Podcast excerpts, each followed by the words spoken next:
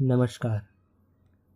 आप सुन रहे हैं पद्य सागर पोइट्री पॉडकास्ट सीरीज़ और मैं, संस्कार गर्ग।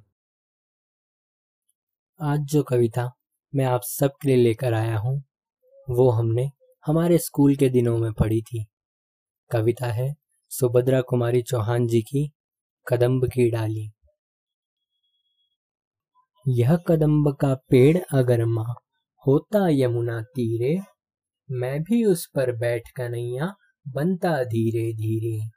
ले देती यदि मुझे बांसुरी, तुम दो पैसे वाली।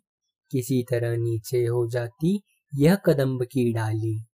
तुम्हें नहीं कुछ कहता, पर मैं चुपके चुपके आता। उस नीची डाली से अम्मा ऊँचे पर चढ़ जाता।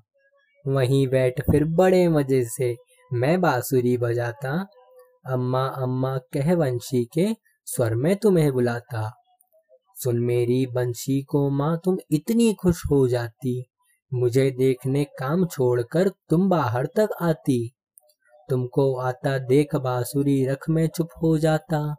पत्तों में चप छिपकर धीरे से फिर बांसुरी बजाता। गुस्सा होकर मुझे डांटती, कहती नीचे आजा पर जब मैं ना उतरता हंसकर कहती, मुन्ना राजा, नीचे उतरो मेरे भैया, तुझे मिठाई दूँगी, नए खिलौने माखन मिश्री दूध मलाई दूँगी। बहुत बुलाने पर भी माँ जब नहीं उतर कर आता, माँ, तब माँ का हृदय तुम्हारा बहुत विकल हो जाता। तुम आंचल फैलाकर अम्मा वहीं पेड़ के नीचे, ईश्वर से कुछ विनती करती बैठी आँखें नीचे। तुम्हें ध्यान में लगी देख मैं धीरे धीरे आता और तुम्हारे फैले आंचल के नीचे छिप जाता।